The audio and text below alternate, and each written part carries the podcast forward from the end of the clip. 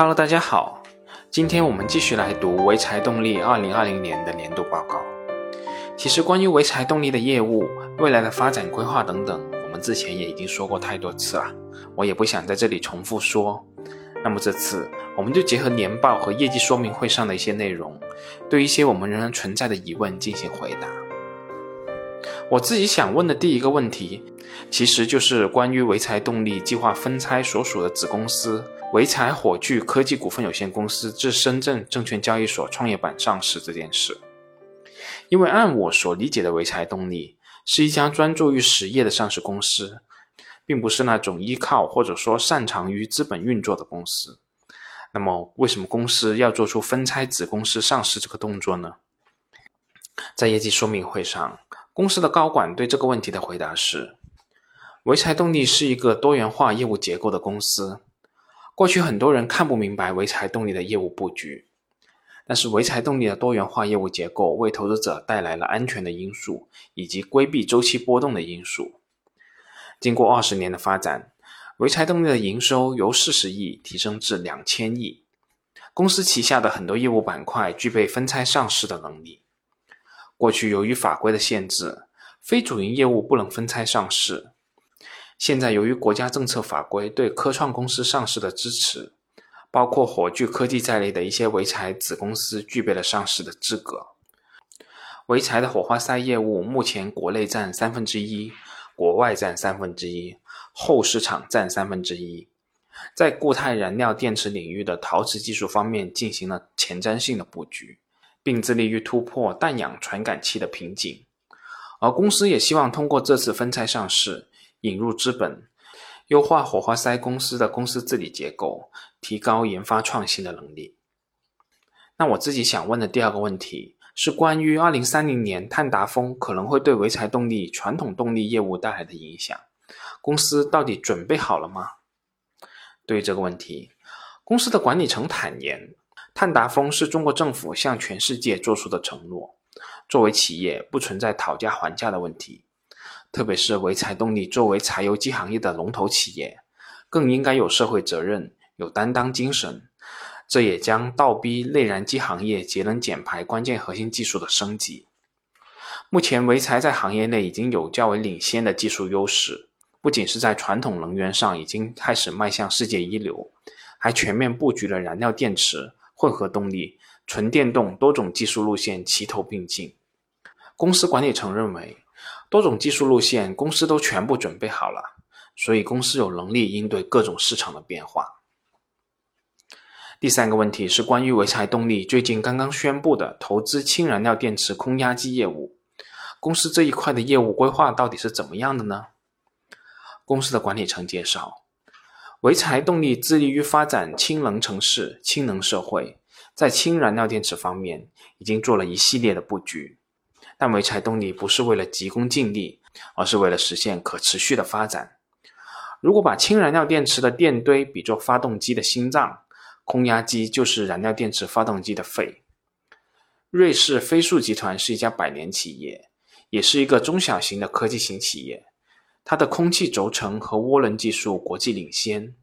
二零二一年的三月二十五号，潍柴动力投资入股瑞士飞速集团燃料电池空压机业务，并在中国设立合资公司，共同在华布局燃料电池空压机业务。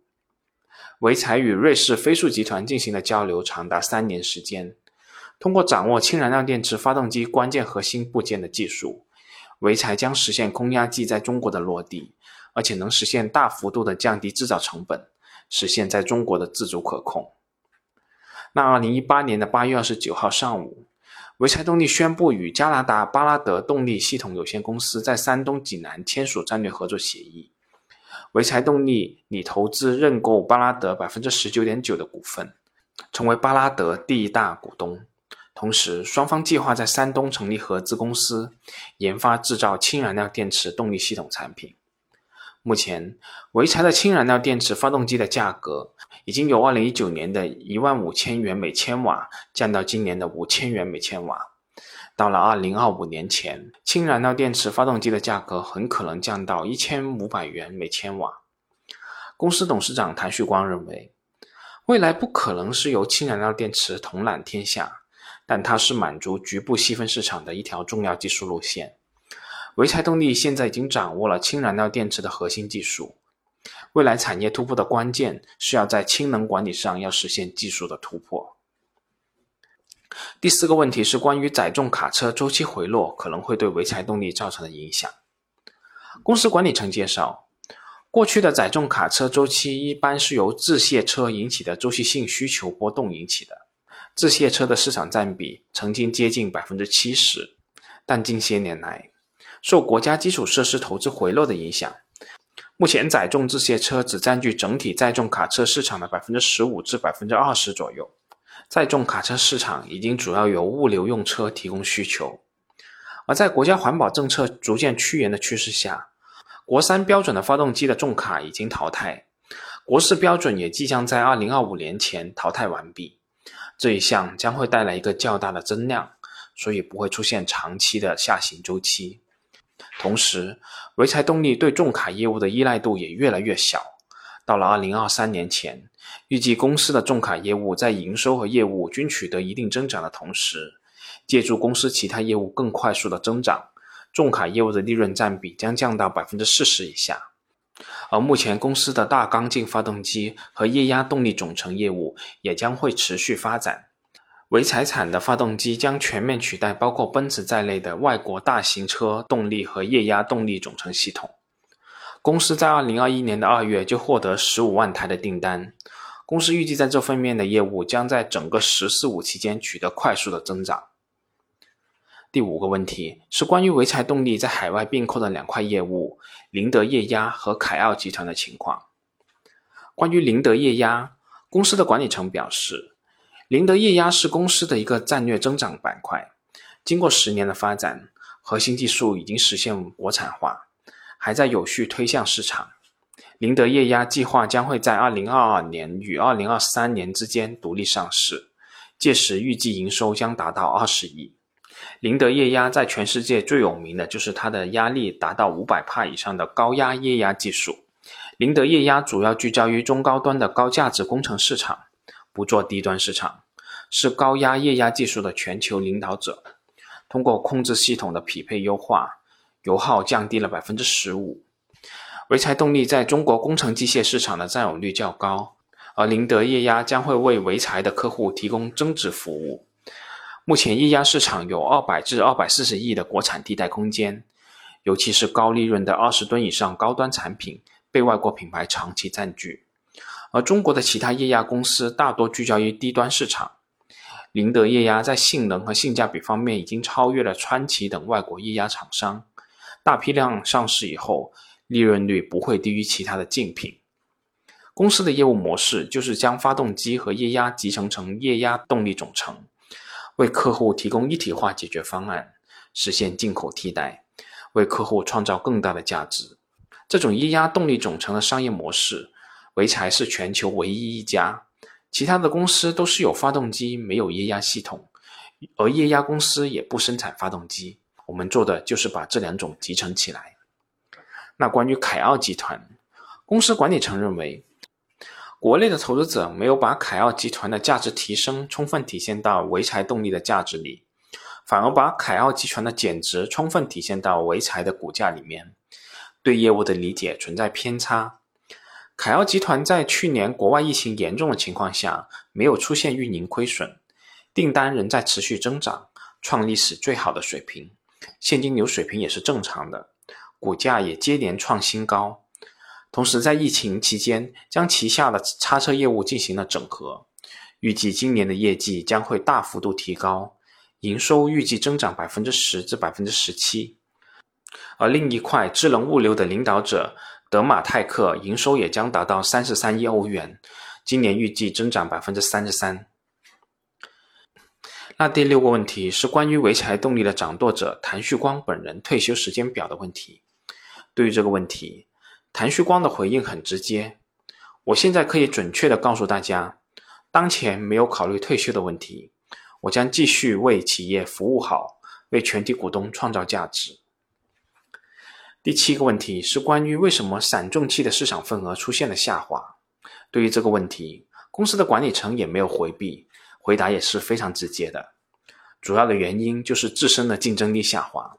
没有充分满足市场需求；次要的原因是产能不足，在旺季的时候不足以支撑市场的需求，而且供应链的供应商部分来自湖北，受到疫情的影响，因而造成增长低于市场增长，市场份额下降的情况。那散重器今年计划销售二十万辆，百分之十五的市占率。那目前公司看到的情况是在二一年的销量是要比二零一九年的一季度要增长百分之五十的。那第八个问题是关于公司的 AMT 变速箱如何应对市场的竞争。公司的管理层回答：公司的法士特 AMT 变速箱市占率长期保持第一，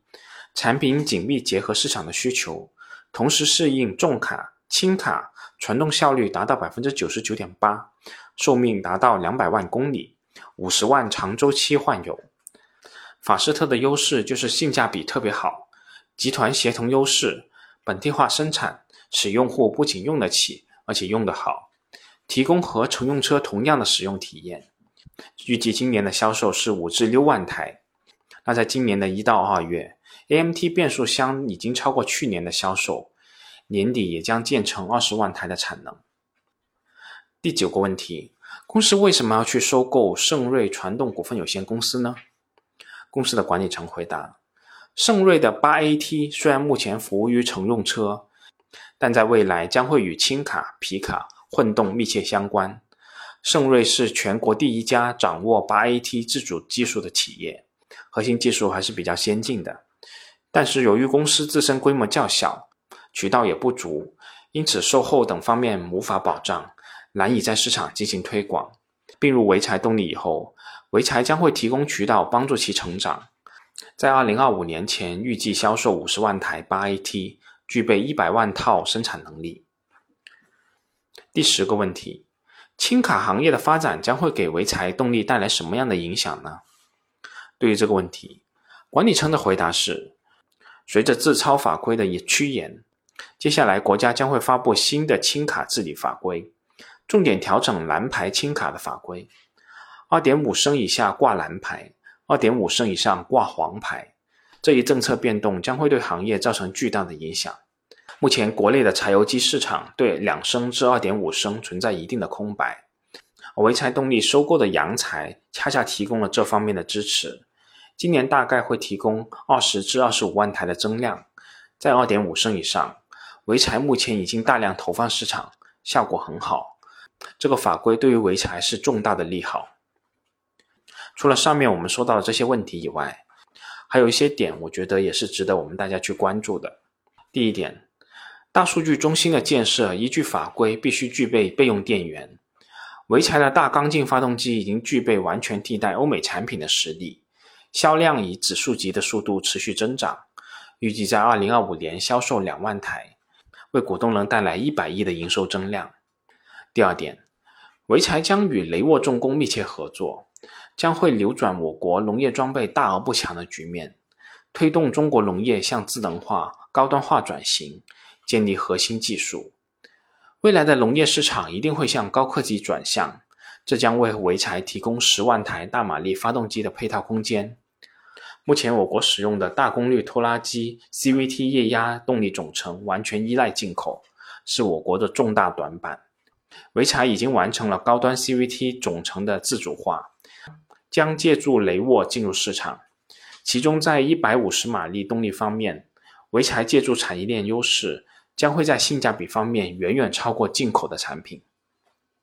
第三点，关于一百三十亿定向增发的目的，公司表示主要用于布局大缸径、液压动力总成、燃料电池、固态燃料电池等业务。由于欧洲可能会进入新的经济下行周期，不排除潍柴动力会进行新的一轮并购。第四点，关于剥离潍柴重庆公司，公司管理层表示，中国重汽将携轻卡与潍柴重庆的皮卡 SUV，借助盛瑞的八 AT 变速箱和重汽的品牌和渠道优势，打造全新的业务领域，既帮助中国重汽开展了新的业务，又剥离了潍柴的亏损资产。对两家公司的股东而言都是双赢。好了。这次关于潍柴动力二零二零年的年报，我就给大家讲这么多，我们下次再见吧。